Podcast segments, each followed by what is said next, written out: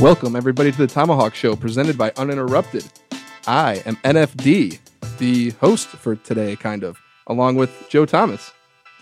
I'm your humble co host, and uh, I wish you fans at home could see the giant smile on uh, NFD's nameless, faceless body because he is so happy to be sitting in the hosting chair right now that I'm a little worried if Andrew doesn't come back anytime soon, he might never be able to pry NFD's body out of that chair.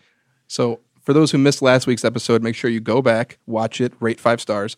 You'll hear that Hawk is on vacation. He's on spring break in Florida.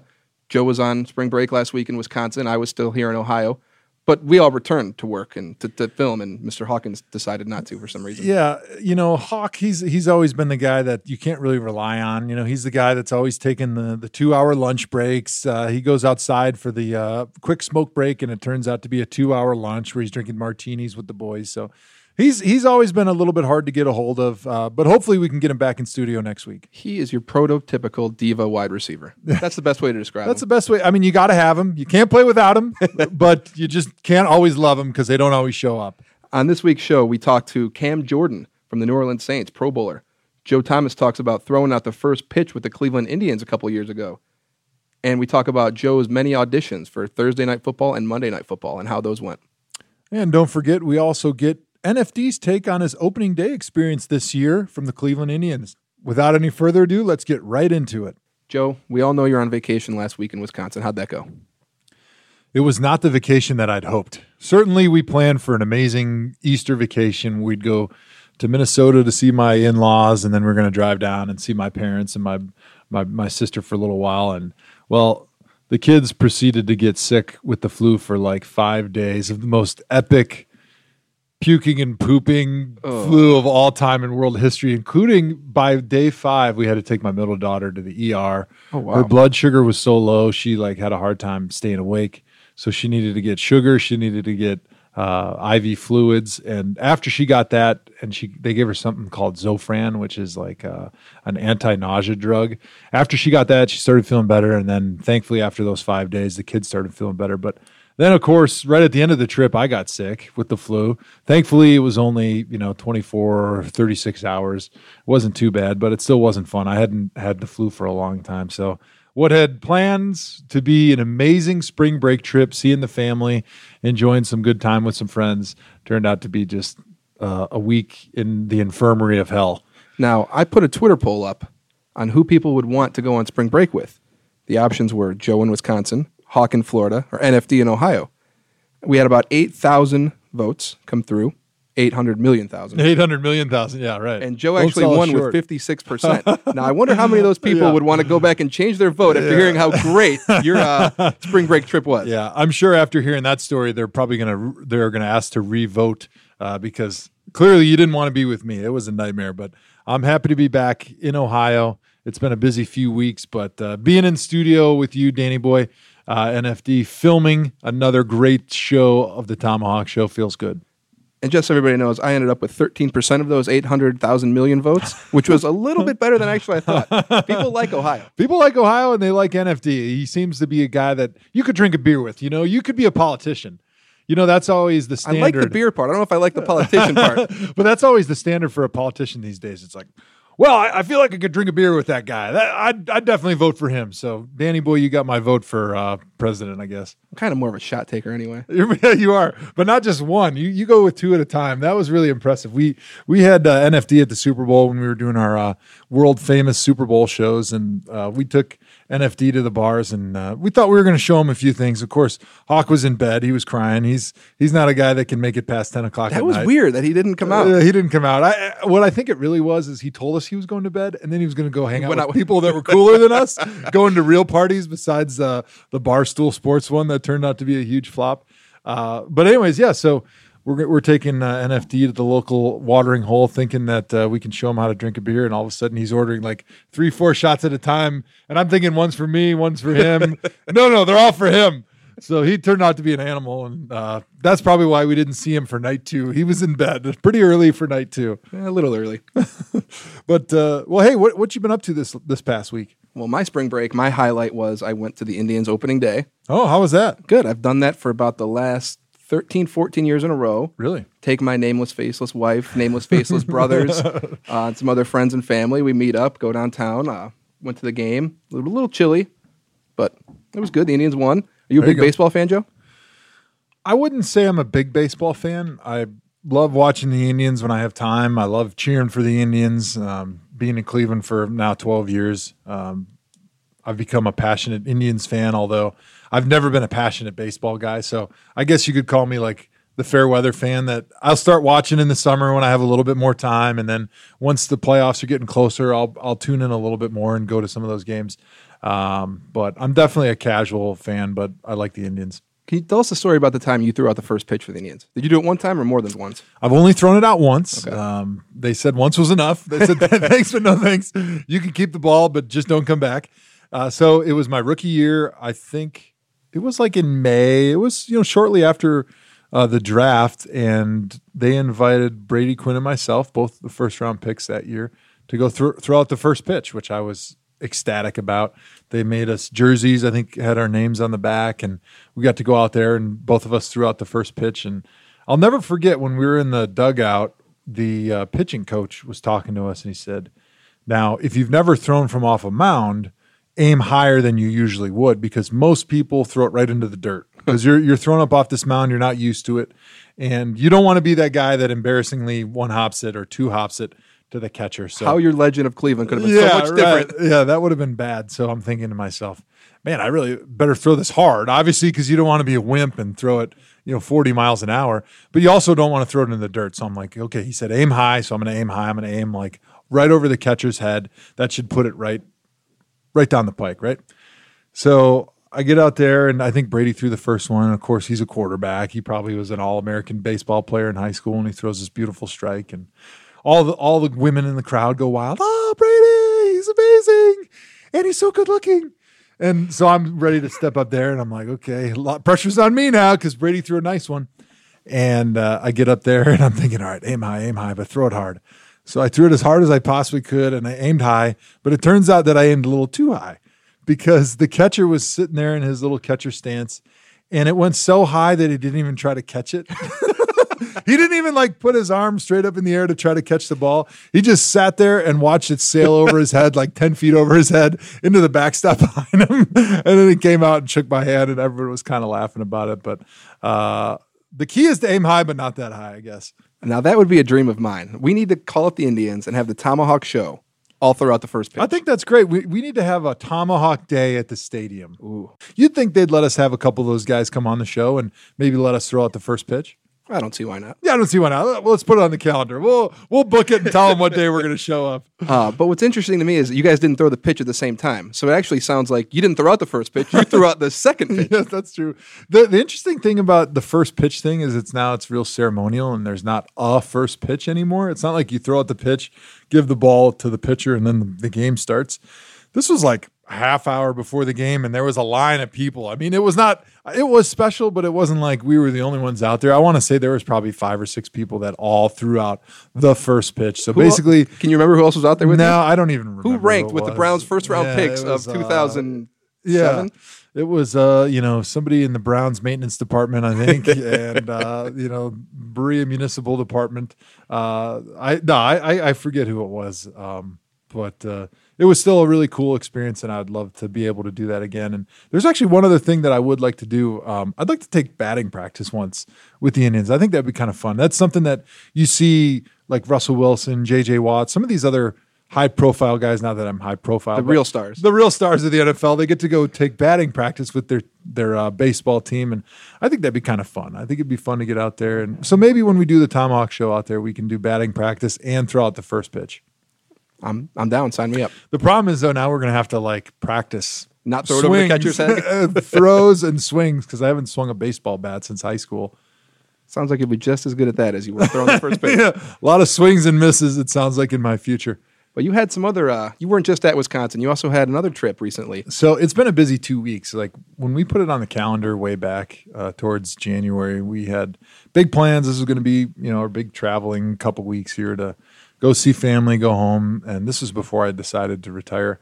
Um, but then as the off season progressed and I started doing auditions for different broadcast media jobs. I went to ESPN, did the car wash out there, did NFL Live, and some of those shows with them, and then uh, went out to LA to audition with Fox Sports for a desk job, but also their Thursday night uh, caller analyst position. And then um, ESPN called because Jon Gruden, of course, took the head coaching job with the Oakland Raiders. So they're trying to fill his position now. And so I agreed to go and audition with them. And um, it was crazy trying to shoehorn that into my schedule just because the off season for NFL players is usually like booked up because that's like the only time of the year you have time to yourself where you can do things, see family, see friends, go on vacation, do whatever you want to do. So we always have that booked. So we had that whole thing booked before I decided to retire, and then all of a sudden I decided to retire. And so I've already got an off season book. Now I'm trying to book like basically two off seasons into one. so I'm taking all these auditions, all this travel, all these things going on in my life and uh, fit them into a schedule that's already pretty full. So got back from Wisconsin on uh, Friday night and then had the flu Saturday, Sunday, was able to fly to Bristol feeling a little bit better on Monday. And then on Tuesday was my actual audition with Monday Night Football. Me, uh, Joe Tessitore, who's going to be the play by play guy for Monday Night Football this year, and um, Jay Rothman, who's a producer. We all got together Monday night and you know kind of did some uh, some training on on my part because I've got no training. I'm a complete rookie in this whole thing. I don't really know anything about it. I've never called a game. I haven't really thought about doing it ever in my career, so it was not something that's ever been on the radar. Um, so it was great to spend some time with those guys to help them kind of teach me the business, the flow of things. Yeah, why don't you walk us through that a little bit? I mean, do you guys just sit at like a makeshift booth and watch a game on TV, or so, how yeah, do you go through that? So getting to the actual audition, like in addition to them sending me a, a, binder that was like four inches thick of all like the notes and the things that you have to read through and know going into the game, um, you sit there and you have kind of mini production meetings with each other to try to at least talk about, all right, you know, the first let's say 15 plays of the game on on either side of the ball. It's just like a, a coach would go into the game with his openers, right?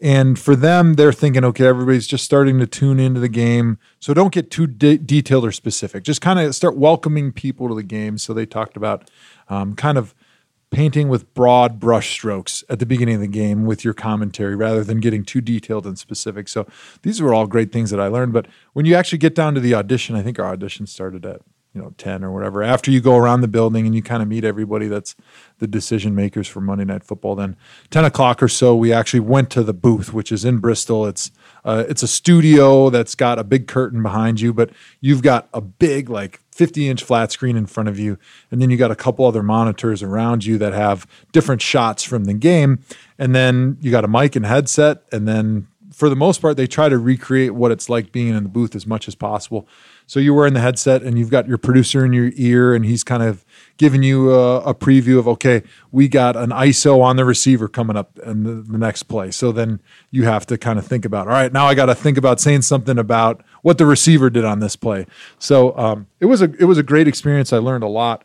Very interesting, but you know, clearly just being there if um, i do want to get into broadcasting or anything i've got a lot to learn about the business just because i don't really know anything yet but i feel like i've made tremendous strides already just in the couple auditions that i've had and just the little bit of prep work that i've been able to get from the guys that i auditioned with well if you were to grade yourself on your audition yeah what would it be well, um, if I could go higher than an A plus, I would, but I, I can't. so I'm going to go with like a C.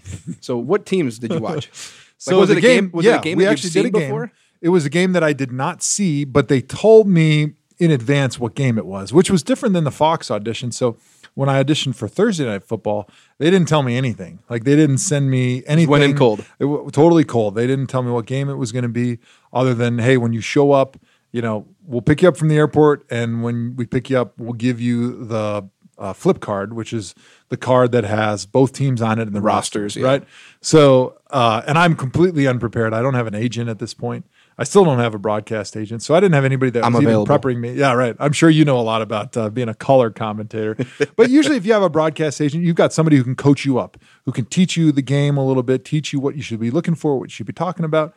Um, so I went into the Thursday night thing know, knowing nothing at all. Like I didn't know a thing. I thought uh, I mean, I just was like, all right, well, I guess I'm just going to show up and just do my best and hope that they see that I'm coachable, right? So uh, walking out of that one, I didn't even know what I didn't know, right? Yeah. So you walk out of it like, I don't even know if I did well or I did poorly because they're not going to tell me, and I don't even know what I'm supposed to be sounding like. Uh, and so we had dinner after the Thursday night audition in LA, and they they asked me like, "How do you think you did?" And like, "Do you think this was a good representation of who you would be if we hired you to be the color person?" And I said, honestly, I don't even know because I'm not even sure what I'm supposed to be talking about or supposed to be saying or how I'm I supposed to do this because I've literally had zero coaching or prep work at all. So it was great being able to do the Monday night one because they gave me the game. So I was able to go and watch the game. Uh, they gave me a binder of like their notes before the game. So I was able to read up on the storylines and the games. Um, and then the con like it seemed to me that with the Monday night guys, they they really wanted to help me prepare to put my best foot forward because they really wanted me to do well. I'm not going to say they want me to get the job, but you could tell that they were going to spend some time before I walked into that studio to try to make me feel comfortable so that I could do a good job and get the best version of myself. I mean, that's just two different trains of thought. One going at it cold just to see how you are, Yeah. straight cold, and then you get coached up. Or this way, Yeah. it's more representative of how you'd be. You know, studying, knowing what you're talking about before you go in. No doubt. So it was two different trains of thoughts. I don't know which one is right or wrong, but it was just different. Um, so I felt like the Monday night one, although it was rough because I'm still inexperienced, I felt better about being in there and being a bit more comfortable and allowing my personality to show a little bit because then I, I wasn't as focused on the details of exactly what was happening in the game because I knew a little bit more about the teams. When you're going into a game and it's cold, you don't know anything about the teams. And and when I was in in LA doing the Thursday night game, it was Seattle and LA Rams. And they're in the NFC West. We play those guys once every four years. So these aren't even teams I'm really familiar with. You know, if I walked into a cold game and it was Cincinnati and Pittsburgh, I could do that all day long because we play those guys twice a year and every year for the last 11 years. They've had the same head coaches for the most part, running the same systems. That'd be easy, right? But I'm doing Seattle and LA. I don't know the first thing about these teams, and especially because LA is a new coach. So when we played the Rams a few years ago, they don't even have the same coaching staff. They don't have the same quarterback. But the only same, the only same person they have is Aaron Donald. This is obviously the guy that uh, everybody knows. And um, so Seattle, I knew a little bit more just because we had played them a few years ago, and it's the same staff for the most part.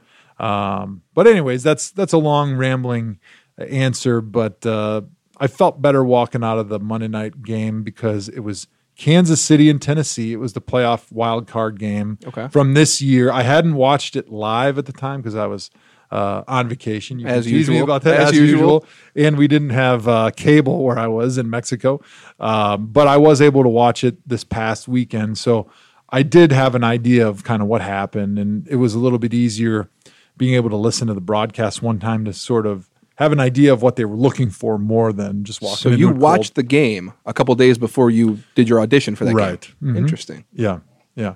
So what I didn't want to have happen was me watch the game and come up with like a routine, uh, like a, I was a stand-up comedian, and be able to just go in there and recite the routine.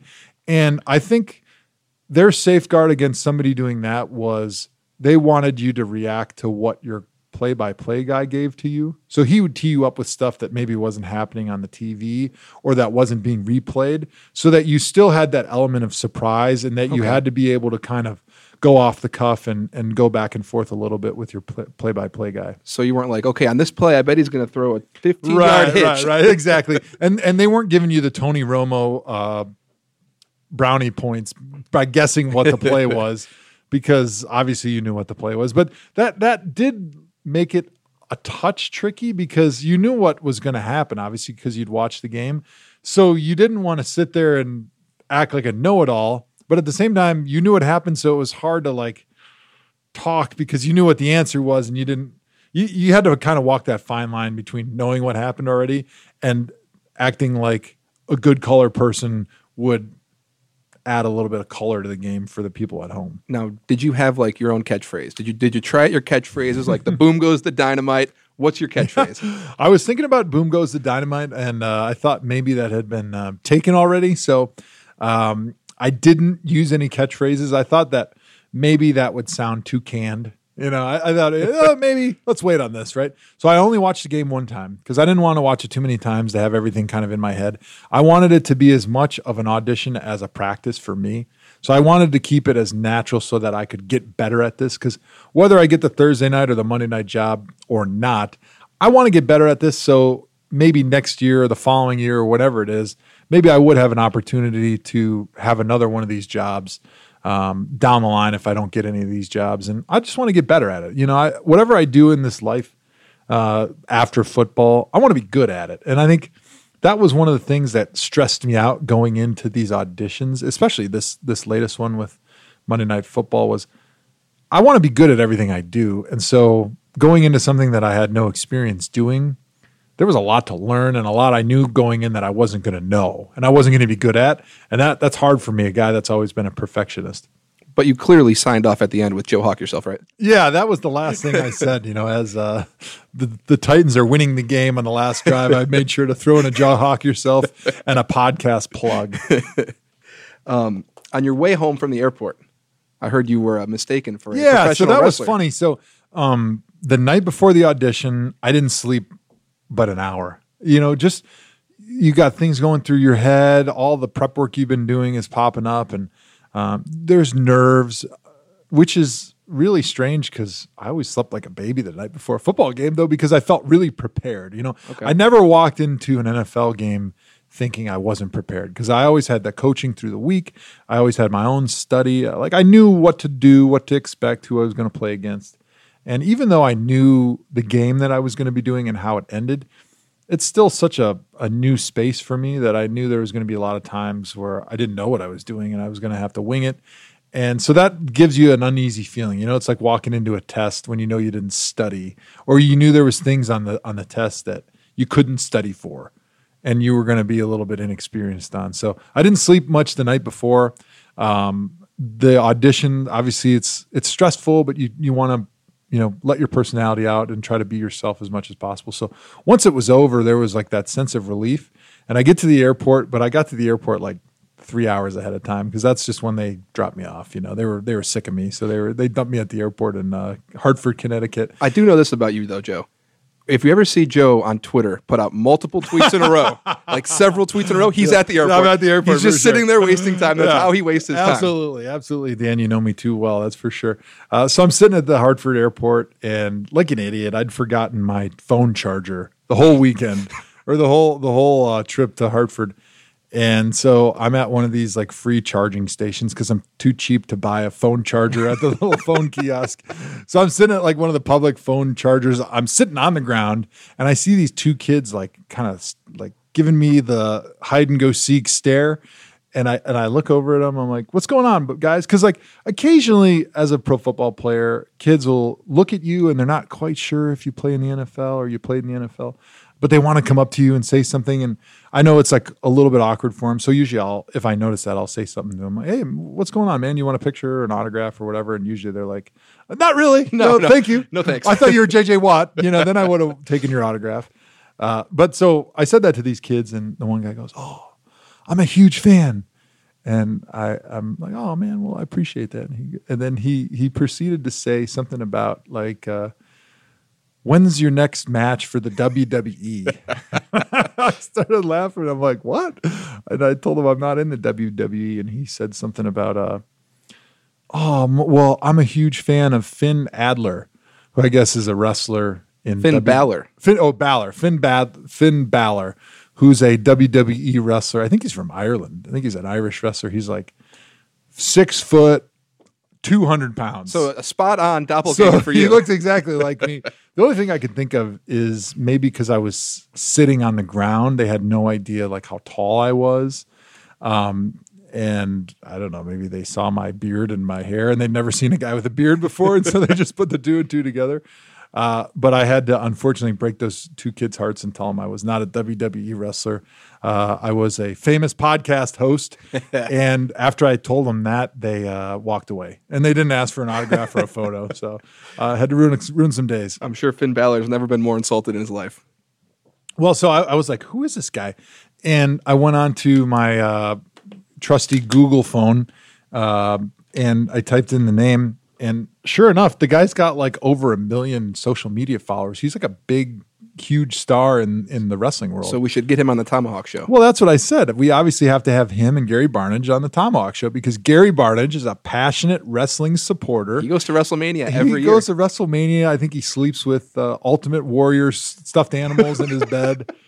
I mean, he's a, he's a monstrous fan. So maybe we can, uh, if if we can't get Finn Balor, maybe we can get Gary to pretend to be Finn Balor and come on the show. Fun story about Gary. He was actually on one of those WWE spin-off TV shows. It was Total Divas, where it's all the the female Was he the wrestlers. diva? No, but he went on a date with one of them, Oh. and it was on TV, and it was Really? hilarious watching him go on a like scripted date. Yeah. He said the whole thing was like pretty much scripted. Like they told him what to say, what to do.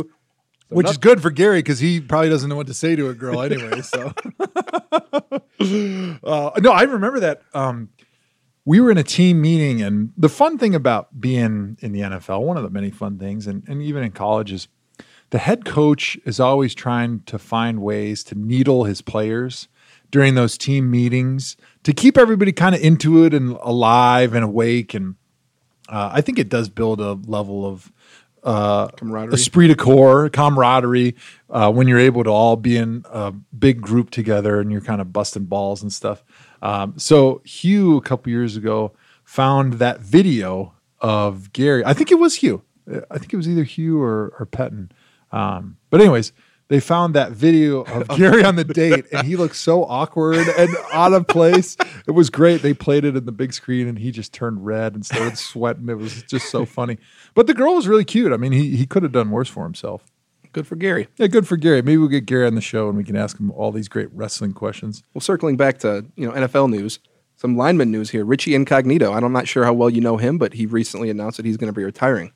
What do I think saw about that. Um, it's interesting. Obviously, uh, I was sitting in the cafeteria in Berea this morning eating breakfast before my workout, and uh, there was a ticker on the bottom line that said, "Richie Incognito has said he is retiring," which made it. It was so funny to me because He didn't I've never it seen that before because when when a player announces they're retiring, usually the ticker says Richie Incognito has announced his retirement. Yeah. this one just said Richie Incognito is saying he's retiring because clearly they don't believe it. We don't know for sure. Yeah, they, they clearly don't believe it because there's a lot of speculation. Obviously, Richie has a little bit of a uh, checkered past, being involved with the bullying accusations and some issues he had after he was uh, suspended from the league. Um, and you know he's got a reputation to be a loose cannon a little bit throughout his career. So I think everyone is suspecting that the Bills asked him to take a pay cut, which he agreed to, and he's mad about it. And so this is his way of leveraging for more money or something like that, just saying he's going to retire. Uh, but he's fully committed, according to his Twitter page, that he's definitely retiring, and it's because of health reasons. Um, and he he made some points that I can definitely relate to. His his point was he's retiring for health reasons. Apparently, he did some blood work a few months ago, and his um, enzymes for his kidneys and his liver, which is I think a marker of how hard they're working, were really elevated, right? And his point was the lifestyle of being an NFL offensive lineman, of eating the amount that you have to eat, specifically carbohydrates, proteins, to be able to keep the bulk on, to be a big offensive lineman, uh, is really taxing on your not only uh, your joint from being that that heavy, but your internal organs from processing all those carbohydrates and all those proteins on a daily basis and keeping your cells nice and big and, and fat to be able to go out and play at uh, 360 or 340, whatever Richie plays at. Um, and so I think he's, according to his Twitter page, is um, looking to just get into a little bit more healthy lifestyle. And I can definitely relate. Um, that's one of the things that I'm excited about in retirement is losing weight, getting a little bit more healthy, eating more of a balanced diet that's a little bit less taxing on my internal organs and my joints and and just finding that right balance in life where you can eat and live long term and, and feel good about yourself and and have that healthy lifestyle because once you get in your 30s i think richie's a year older than me so he's maybe 34 35 So you've lost enough weight to where people think you are a professional wrestler who weighs 200 pounds. Yeah, right. So I'm I'm 270 right now. I'd like to get down to 250. Um, and I'm feeling better. My my joints are feeling better. I still have a hard time standing. That's my biggest complaint right now is more than a minute of standing because of the bone on bone spots in my knees and, and the bulging disc in my back and arthritis in my knees and the hips. Uh, when I stand, those bones just rest on each other and, and I get a lot of bone pain, which is not fun. Um, but it's funny because walking around, working out, those type of things doesn't seem to bother it too much. Um, it's just the standing. It's really a, a, a wear and tear, and, and, it's a drag. But hopefully that gets better as I lose more weight. But either way, um, Richie has said he's retiring. I believe him. Um, I wish him the best. He's a guy I got to meet a few times at Pro Bowls. He's a very fun, interesting character. I think he would be really good if he got a podcast. If he uh, or if we got him on, we got him our, our, our podcast. podcast. If he was a guy that would uh, join Barstool Sports like Pat Pat McAfee, I think he'd do great. So uh, either way, Richie's got a, a, bright future outside of football if he truly does decide to retire this offseason. Well, he had a quote that I, I, found interesting. He said that he wants and thinks he should be in the Hall of Fame. Yeah, I mean, I, I find that interesting because I mean he's. I mean, he's a really good player. I mean, he's a multiple time Pro Bowler. Yeah, I think, I think he's made three, three or, four, or four Pro Bowls. He's yeah. had a nice career, especially um, for a while there. He was out of the league, and, and people didn't want right. to touch Great him. Great comeback story. All yeah. of a sudden, he comes back. He kind of turns things around with uh, Buffalo. With Buffalo, makes a bunch of Pro Bowls, and, and he's had a great career. Um, but I think to make that bridge from great player, Pro Bowl player to Hall of Famer, you kind of have to take things to the next level. And um, he thinks he's done enough to make the Hall of Fame. Um, when you look at the guards in the NFL that are in the Hall of Fame and the guys that are kind of on the door waiting to get in, you look at guys like Alan Faneca and Steve Hutchinson. Hutchinson yeah. Those are two guys that have been up for the Hall of Fame and have not gotten in, who've got had twice as many Pro Bowls as Richie, have Super Bowl championships, um, and they have not gotten in. And so I think at this point, pending any more uh, Pro Bowls or any more football for Richie, it's going to be tough for him to get in the NFL, into the NFL Hall of Fame. I don't think he's done enough yet, but I could be wrong. I mean, it's it's uh, not him versus guards. It's when you're going in the Hall of Fame, it's you versus every guard, all NFL players and all guards of all time. And you got to be above a certain standard for those Hall of Fame voters to say you deserve to be put into the class of the greatest of all time in the game. So we'll see. All right, now let's switch gears here. Joe had a chance to catch up with Cameron Jordan earlier today. Let's check that out. I'm very excited to have the Saints All Pro defensive end, Cam Jordan, with us. Thank you for being on the show today, Cam. Yeah, I appreciate you having me on. All right, let's get right into this. Uh, I know one of the questions I always ask NFL players when I see them in the offseason is, What have you been up to? Because uh, I always tell people one of the best parts about the NFL is the offseason. It's unlike college, you know, where you have to go right back into it in January. If, if you're in the NFL, you get from the end of your season until just about mid April where you can kind of do whatever you want, whether that's training, go back to school, uh, go on vacations, whatever it is. But I always found a lot of fun time to go on vacation to kind of better myself. Mr. Jordan, what have you been up to this offseason? Yeah, I mean, a normal offseason involves, you know, traveling and uh, just trying to broaden, broaden my horizon in terms of you know, countries I've seen and the places that I've gone. Um, this off season, I, you know, I try to keep, keep to that track I went out to the uh, Bahamas, went to the birthplace of the Bahamas, went out to Eleuthera, um, uh, Colin Familia, and, uh, you know, really just enjoyed a week there before I had to take care of some, uh, some in-season pains. You know, I had a quick little uh, snip, and uh, I would say snip, but uh, it was more like a shave. I had a quick little bone spur taken off, and uh, really just been rehabbing since. So as you know, you know, any minor injury can uh, can can disrupt the whole off season. So I've been stuck here. Well, actually, I was in New Orleans, and then I finally got to go ahead and go home to rehab here. So been here for almost a week. So where's home for you? Good old Chandler, Arizona. You know, um, we put out some talent.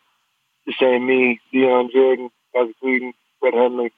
Uh, I, I'm, you know, I could probably ramble off a couple more. I mean, Terrell Suggs will probably not claim Chandler High, but you know, he started his career there, so he claimed him more than he claimed us.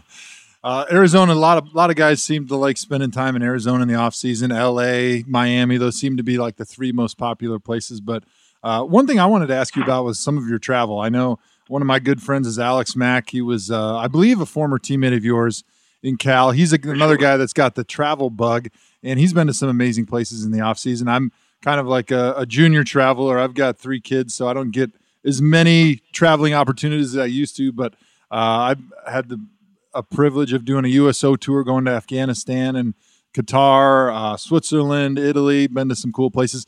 What's your favorite off-season trip that you've had so far? Yeah, I mean, um, you know, similarly, I did the uh, USO tour last year.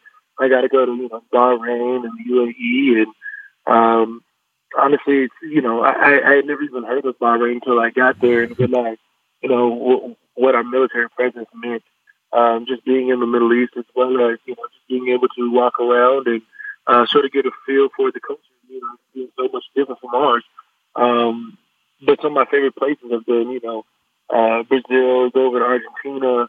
Um, you know, I'm a kid from Arizona, so I'm always in Mexico. You know, whether that be Cabo or, uh, you know, Ensenada or whatever it is, Mexico City, even like um, just being able to, to get out and see things I've never seen before. Um, you know, I could say w- Western Europe, but almost everybody goes there. I'd like to I like to be able to dive in deeper. You know, I've been to Jyväskylä, Finland. I've been to Helsinki, Finland. Um, mm-hmm. At some point, I'd like to say I, have seen the whole world, but uh, mm-hmm. you know, one day hopefully I'll get there. But I'm sort of on your path. You know, multiple kids my traveling days are slowing down. you got to get it in now before they start getting any older. Right. So you went to Argentina and Finland. I, I got to say that I've heard there's a lot of cool things to do there. What did you do when you were in Argentina? Um, that was in my super younger days. I was like my rookie rookie year in the league. Um, you know, I'm not gonna lie. I, I feel like I have to go back to to actually enjoy. You know, when you when you're 21, 22, what was I, 22 at the time? Um, I was trying to drink my way through. they got good wine. That's what I hear. For sure, you know that was my first introduction to Malbecs. But um, I was drinking, you know, from, I took Caipirinhas from Brazil and just kept on the train, to, uh, you know, trying to uh, tequila my way through. uh, and as much as I remember Brazil, I'm like Argentina. Argentina was somewhere I could have stopped off and uh-huh. actually enjoyed my time. So, you know, one day hopefully I'll take my uh, other half there. Were you in Buenos Aires or were you out in the country when you were in Argentina? Of course I was. Okay. Of course I was. When you think Argentina, you're like, what, what country can I? Just like Brazil, we were just in Rio. Uh-huh. Uh, like that was that was gonna be. Now I'm I'm on one where if I hit a main city, I always also gonna stay long enough to hit like some sub suburban areas, some you know some places that maybe not everybody talks about, like you know, me and my brother went off to Tokyo, but we also hit Kyoto, we also hit Mount Fuji, we also hit uh, Kobe and like another different spot. Um, just just to say, hey, we actually have been to Japan. And as you get older, you understand that it's not just about you know going to a place, but it's about exploring and getting lost into the culture. Did you climb Mount Fuji? I went to Tokyo like five or six years ago, and uh, they said if you wanted to climb it, you got to start at like five in the morning and it takes you all day and you got to make sure you got the appropriate amount of water or you're just going to not make it. Oh, no way. No, no, no, no, no, no. you looked at Mount Fuji. You didn't climb it. Yeah, yeah, for sure. I, I observed Mount Fuji. yeah, yeah. You had Mount, Mount Fuji uh, Japanese restaurant for dinner. Uh, well, interesting. That's great. I, I love to travel, man. Uh, I'd love to get to some of those places. It sounds like a lot of fun. Um, do you follow any interesting workout routines in the off season? I know that uh, Aaron Donald has gotten a lot of acclaim here in the last few weeks because he gives all of his friends these knives and then he just lets uh, them attack him all day. And that's supposedly how he's become such a great defensive lineman. And I was wondering if uh, you do anything similar or uh, if you had uh, any interesting offseason routines you could share with us. Yeah, you know, I like to say that, uh, you know, my daughter comes at me with her, her spoons from breakfast. uh, this is when I was, was my uh, my hand swiped. But definitely nothing as extreme as you know, even the the videos where uh, you know whether the blades be you know sharp or not, um, the velocity which they're coming at them uh, is alarming. Um, no, none of that. um, but we talk about you know the ability to be a D lineman. The you know you sort of have to live what you live what you do.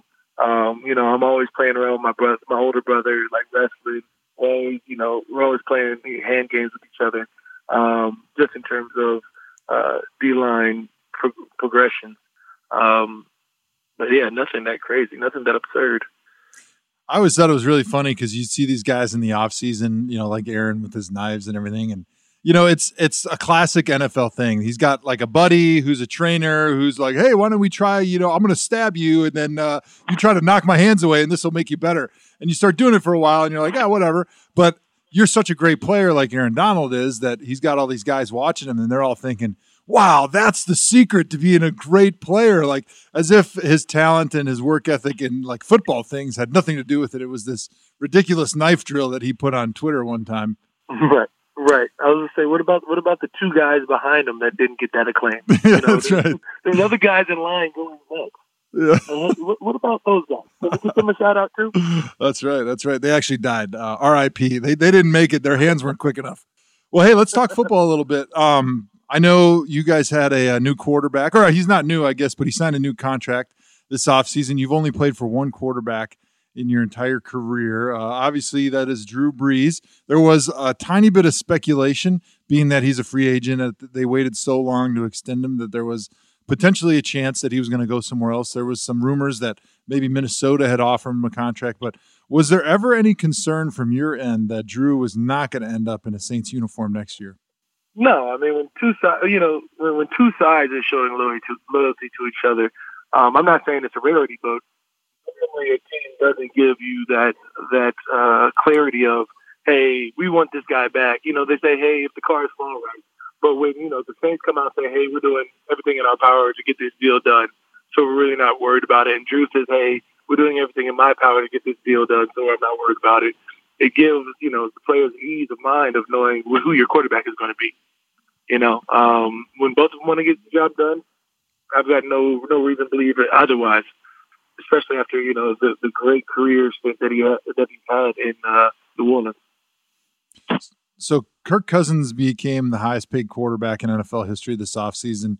Um, he's a guy, in my opinion, that's sort of if you went 1 through 32 with all the starting quarterbacks in the NFL, he'd probably be ranked somewhere 16, 17. So he's firmly a median quarterback in the NFL, but he's paid like the top guy because of timing. We all know about that. But uh, Drew Brees took less than he could have got on the free market to go back to New Orleans because of the history he's got there and obviously his love for the city and vice versa. But does the team show a guy like that love when he comes back and he's willing to take less money to be able to stay in the same situation? Or are you guys like, dude, you make so much more money than us anyway. You should be giving us the love. Joe, I'm answer that one for yourself. Yeah, you've, been, you've been around the league. Um, you know, it's, you know, you, you understand the quarterback is going to do do good things for the team. You understand um, everything. You know that he took a pay cut. He's also making two times more than the next highest paid player. um, you know, we're excited to have Drew back. You know, we exactly we know exactly what he's bringing to the table, and um, you know, for anybody who says that age is slowing them down, I I pointed last season, and then I put proof, put that as proof as otherwise. Um, you can only hope that you know not only does he recreate the magic that he uh, displayed last year, but uh, we as a defense rise to the challenge of you know stopping any uh, offenses from trying to uh, change our plans we have for ourselves. Speaking of offenses in your division, you've got a pretty fun, interesting rivalry with Cam Newton, another one of these great quarterbacks in the NFL. And I'm just curious, being that I didn't ever played in the NFC South and we only played a couple times in my career, um, how did that rivalry start with you and Cam?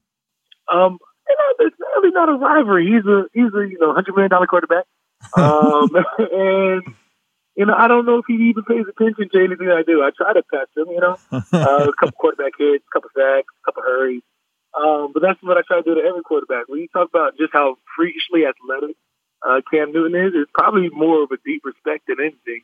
Um, you know, and and honestly, we we both know, or we all know in the NFL that you know if Cam does get hit, he he does look for you know a little rough call. The same thing, you know, if LeBron gets a foul, he's looking for a little rough call as well. You know, Mhm. um, or if he doesn't get a foul, um, at some point, you know, quarterbacks will look for refs to help them out. You know, especially if they get you know beams from the from the backside. Uh, at the, you know, it's my. It's, I feel like it's my job to try and frustrate a quarterback, and I, I sometimes go out of my way to do so. You're a fun guy. Obviously, you have a lot of fun when you're on the field on Sundays. Do you try to play into that rivalry a little bit with a little uh, WWE magic? And does Cam give it back to you at all? Are you able to get him off his game at all? Like when you're on that field with him, do you ever look him in the eye and you say, "All right, I know I'm in your head right now. I know he's thinking about me instead of the coverage on this play." Yeah, I mean, I like to think that way, um, but I don't know. I don't, honestly, I don't know if I rattle him. I mean, we've hit him and we've we've hit him a lot. You know, definitely this last year. Um, and as much as you know, I've like you know, I love, love to hit Cam. I love to see him like I flail around, and, you know, roll around and stuff, and then he just starts doing the extras. Mm-hmm. At the same time, this year was probably the most calm and uh, uh, in control that I've seen him, and it was, you know, uh, it's it's almost unnerving after you uh, lay a major hit on him and he just pops right back up. Um, the greatest thing about this season is, you know, we we really didn't let him into the end zone, so he didn't get the, the whole Superman situation and the, you know, putting a putting a marker forward and you know everything that he can do to you know hype up his team. Um, we sort of sort of eliminated all that, uh, the the extras anyways. And so when you get down to it, we, we did everything in our power to uh, come away with not one but two, but three wins that you normally would never see happen. I've got a lot of respect for Drew Brees, Cam Newton. I think those guys would be in my top five quarterbacks in the NFL. If you had to name your top five quarterbacks in the NFL, what would it sound like? Um, uh, if I had, if I if I don't put Drew number one, um, he's not letting you back in the locker room, so we'll just pencil that in as number one here. Yeah, so Drew, um, you know, it'd probably be like Aaron Rodgers, Tom Brady, Cam Newton, um, one more, Roethlisberger, possibly. Okay, then Roethlisberger. All right, that's he'd pretty be, solid. He'd be, yeah, he'd be T five. You know, T5. It'd be, yeah, yeah, it'd be like Ben Roethlisberger. Um, and I sort of, I sort of hate to play Case Keenum now. Oh, but I can't. You know. Okay, he, sure. He, he's just my he's my dark horse because he, okay uh, came from nowhere. Sure. Okay. Now, top five current offensive linemen in the NFL, guys that. Uh, you know it's going to be a long day when you're going to play against them. Not because they're nasty or they finish, but they're just good players, and you know it's going to be tough to beat them. You retired, so there's really yeah. So that's why I said current. I'm I'm just a has been. Yeah, I mean, um, I don't really worry about speed bumps like that. I like you guys, it. You guys seemingly get in my way, but uh, you know, there's maybe two. Uh, you know, with Tyron Smith uh, mm-hmm. and uh, Trent. You know, um, mm-hmm. other than that, I really care less. Mm-hmm. Beautiful. I, I just, love it. You know, would hope that you guys get out of my way from doing my job. we'll we'll do our best. Uh, top five pass rushers. Uh, now this is interesting to me because obviously that could be D tackles, outside linebackers. We'll put you number one here. I've I've penciled it in already. So who who are your next four best pass rushers that you like? Yeah, um, guys, you try and look at and you know I would say emulate, but I I don't even try. Uh, Von Miller, Khalil Mack. Um, we talk about you know their, their ability to explode off the line, their mm-hmm. ability to uh, when I say speed to power, I think they're just at a different level of speed than I'm at. You know, it hurts. Well, you're a bigger guy. Uh, I mean, you got more power. Yeah, I mean, you know, their first their first three steps are just you know um, overly impressive. Um, you know, if you talk about interior, you go Geno and Aaron Donald. Mm-hmm. Um, if you go sleeper, uh, Calais Campbell to round mm-hmm. my top five. Beautiful. Um, and I, I, I'm probably disrespecting Chandler Jones and uh, Yannick. Okay. Uh, right. Beautiful. And then don't you know? Don't let me forget that uh, I'm sure uh, JJ will be back sometime in the near future. Absolutely. Um, so your last NFL game obviously was the heartbreaker in Minnesota. Um, your dad's old team. How long did it take you to get over that loss? Um, I don't know if I'm ever going to get over that loss. Mm-hmm. You know, I still talk about you know losing to San Francisco in 2011. So these are just you know, these are things that we uh, that I'll sort of harp on, and I, I won't let it, you know, sink me. But at the same time, um, it'll be a motivation for next year because I mean, I've looked at the play less than eighty times, you know, two hundred times, you know, maybe a thousand times. Um, mm-hmm. uh, but without harping too much on it, it was more along the lines of what could have I done differently. I mean, had I not gone for S passers, uh, could I have sort of recreated um, throw you know the, the Detroit tackle into a quarterback instead of you know, allowing Case to, to step up in the pocket and release the ball. Um, before I can put on anybody, I always try and see exactly what I could have done, Mm-hmm. how, to, how can, I can better myself. Mhm. So this upcoming year how uh, that's motivated me. Absolutely. So your dad actually was a, uh, I think, six-time Pro Bowler for the Vikings. Is that correct? Correct. You know, the Jordan men have nine Pro Bowls. And uh, does he ever give you any shit that he has more Pro Bowls than you do? No, no, no, because you know my career's not done. my, my, uh, you know, I uh, I tell him it's a work in progress anyway. Um, it's six Pro Bowls. You should have just don't bring it up. Mhm. trying to win the Super Bowl, so you know maybe I can start uh, screaming this Canton-worthy ideals I have. With him. So we'll see what happens. Mhm. I'm going on a uh, I'm going on a uh, campaign soon. Okay.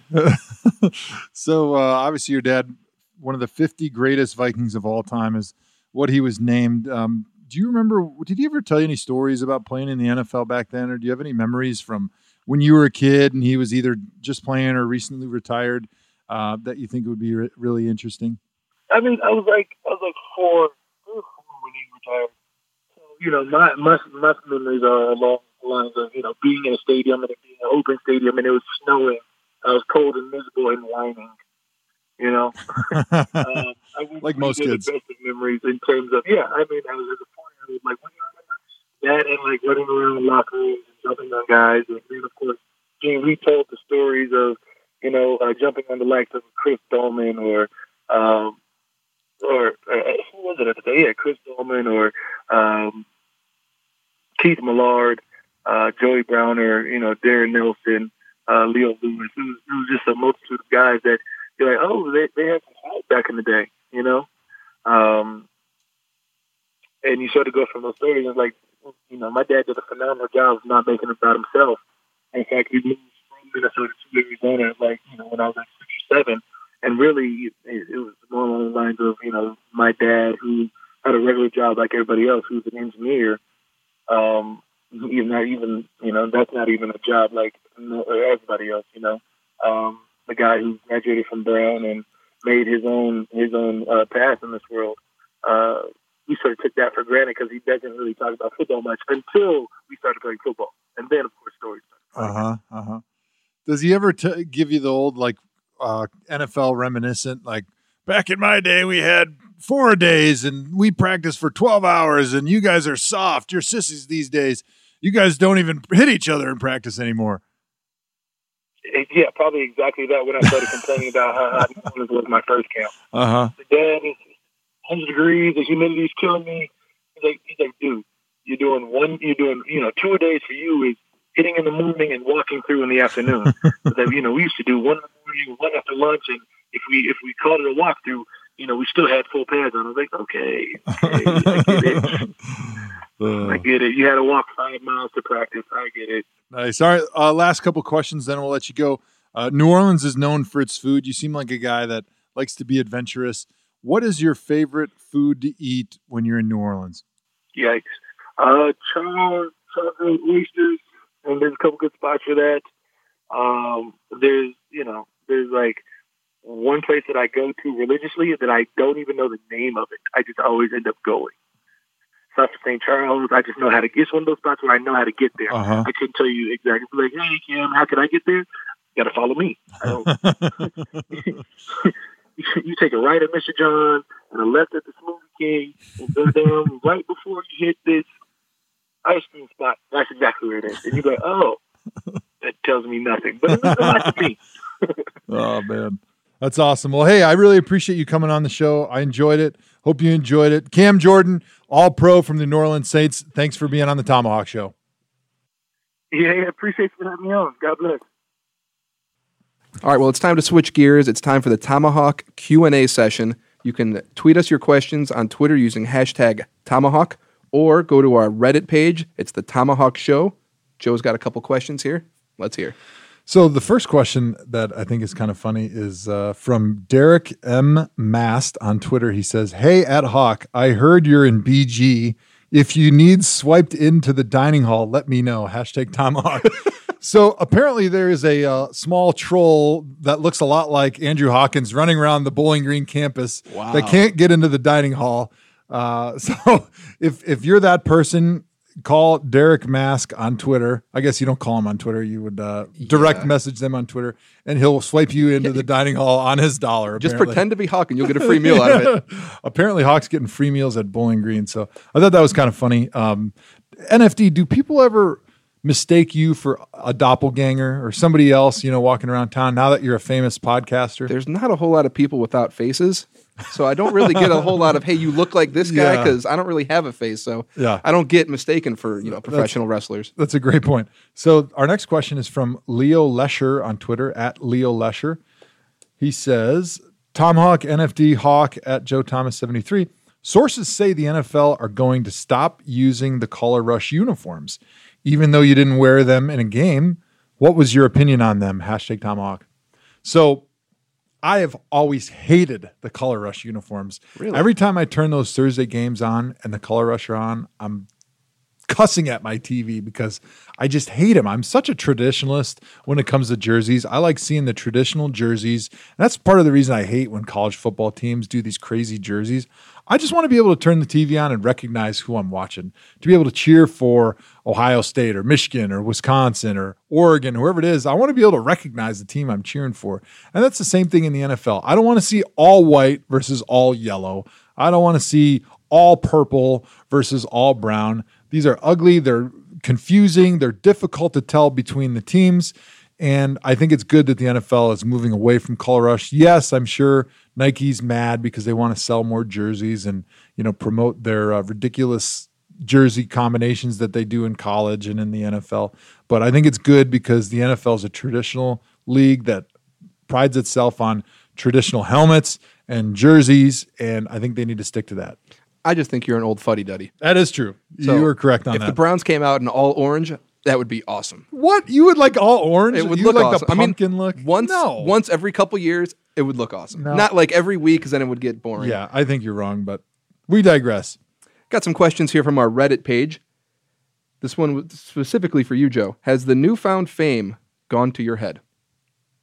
It's for me. Yeah, Uh, the newfound fame from the ThomaHawk newfound Show. Fame.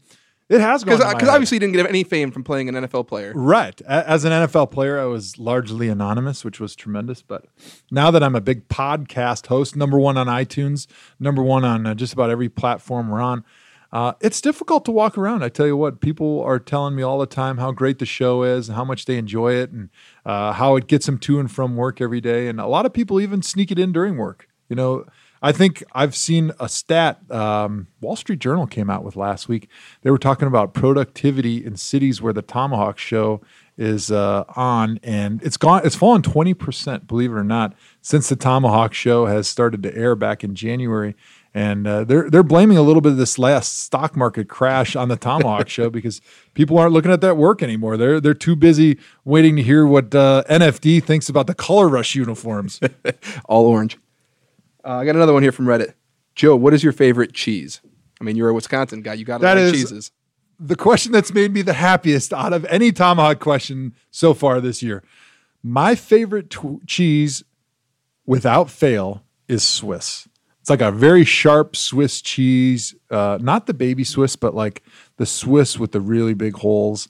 I, I really like Swiss. That's my all-time favorite. But if you get into the more boutiquey cheeses, I like really hard cheeses that are almost crumbly, like the really old aged cheese. I'm I'm kind of a cheese snob, so I um, can tell those by how my excited you're getting right now. I love cheese. I really do. Helps bind me up. It's really it's really a nice part of my diet program. What about you, NFD?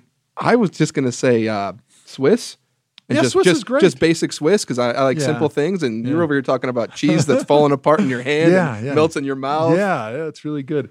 Uh, I, I love my cheeses. The only cheese that I'm not a huge fan of is blue cheese, and I think blue cheese is like a real divisive type cheese. You know, um, it's almost like the Johnny Manziel of cheeses. Really, you know, blue cheese, you either love it or hate it. There's not a lot of people that are kind of in the middle on blue cheese, just like Johnny. You either love him or you hate him.